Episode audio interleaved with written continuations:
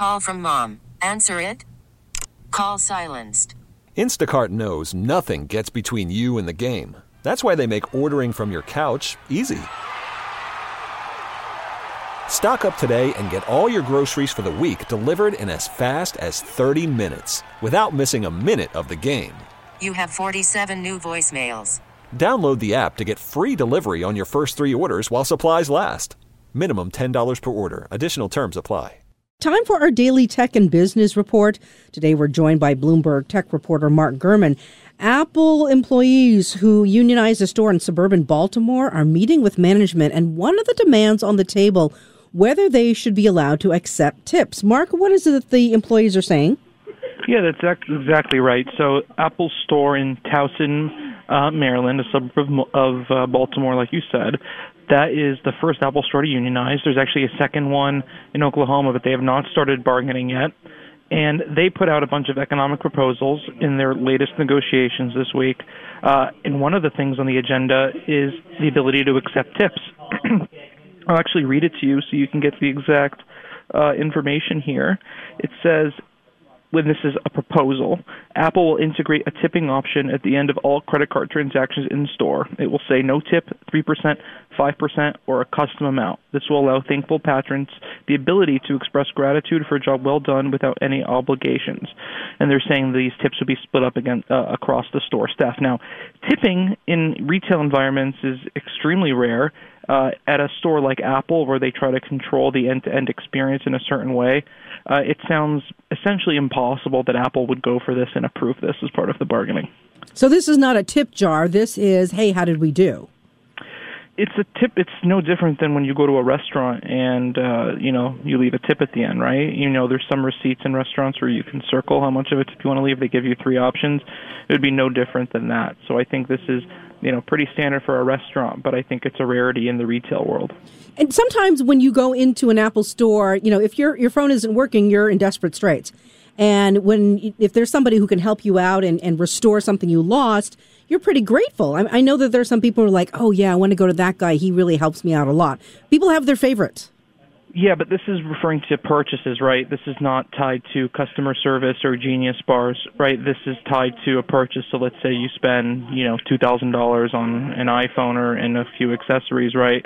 Uh, this proposal is asking for a, an extra three to five percent or a custom amount on top of that uh, to be given to the store uh, employees, right? So I just don't think this is something Apple's going to go for. Yeah, obviously, then a test case base, and uh, everyone in the other Apple stores are watching. I mean, the other Apple stores are watching to see how negotiations and bargaining are going between this store uh, and the other stores. I mean, it's no surprise that Apple has been updating employees at all its other stores about how negotiations are going, basically using uh, this store as an example of what you don't want to do, because Apple obviously doesn't want its other stores to unionize. And so I would imagine during the next uh, set of discussions with other stores, they will talk about this tipping uh, proposal and how it's not going to happen. What's the status of uh, other stores wanting to unionize? Well, there's one other store in Oklahoma City. That store, uh, they've unionized. They voted to unionize. They're beginning negotiations later this month. But other than this Towson store and the Oklahoma store, there has been no movement, other movement on the unionization front. Uh, there was a store in Atlanta, Georgia, and a store in St. Louis that also wanted to unionize, but they've both uh, canceled those plans. So, why do you think this one was successful? This Towson store obviously was the first one. Uh, a lot of people in the store wanted to unionize. They got a pretty big majority to, to unionize.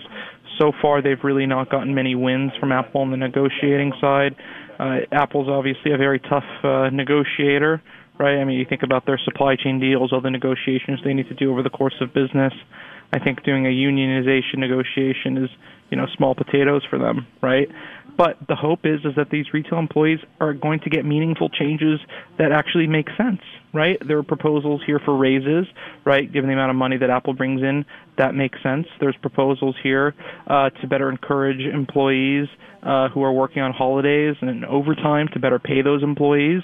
Uh, there are proposals in here about paying for training for CPR, first aid, and other health uh, Uh, there's proposals in here about severance in the event of layoffs and shift premiums and such, and paying extra uh, 10% an hour to employees who are undergoing uh, training and wellness leave and holiday pay. So there are some real um, things here, real proposals that make a ton of sense that retail employees uh, not only should get but maybe should deserve, right? And I think things like tips uh, are a bit of a distraction from that.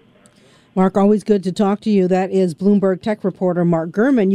We really need new phones. T-Mobile will cover the cost of four amazing new iPhone 15s, and each line is only $25 a month. New iPhone 15s? Only at T-Mobile get four iPhone 15s on us and four lines for 25 bucks per line per month with eligible trade-in when you switch.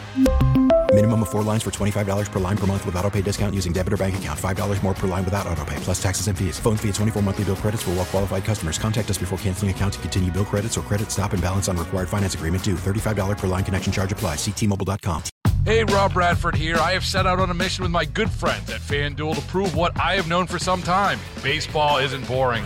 Now I have a daily podcast to prove it with some of the most notable people in the baseball world screaming baseball isn't boring from the mountaintops or at least agreeing to come on our show. Players, managers, GMs, and yes, even the commissioner of baseball, Rob Manfred. It has been a constant wave of baseball's most powerful voices. So join the revolution. Subscribe and soak in Baseball Isn't Boring. Listen on your Audacy app or wherever you get your podcast. You'll be glad you did.